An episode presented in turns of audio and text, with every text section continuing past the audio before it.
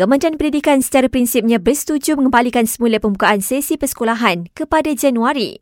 Namun jelas menterinya Fadhlina Sidek, ia tidak akan dilaksanakan dalam masa terdekat kerana perlu ambil kira beberapa faktor.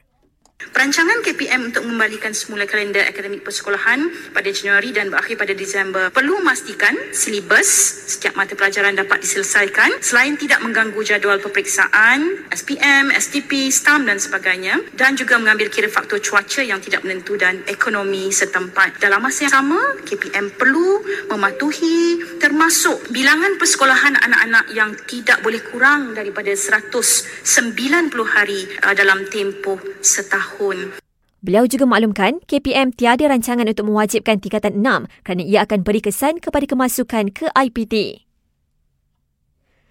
Kementerian Pendidikan Tinggi beri jaminan tiada cawangan parti politik akan ditubuhkan dalam universiti susulan pindaan Akta Universiti dan Kolej Universiti A U K U. Berkaitan kebenaran untuk parti politik bertemu dengan siswa pula, K P T maklumkan ia tidak tertakluk di bawah bidang kuasanya, sebaliknya pihak pentadbiran universiti. Timbalan Perdana Menteri mengarahkan NADMA selesai segera bantuan kepada mangsa banjir yang nama mereka dilaporkan tercicir sebagai penerima bantuan wang ihsan.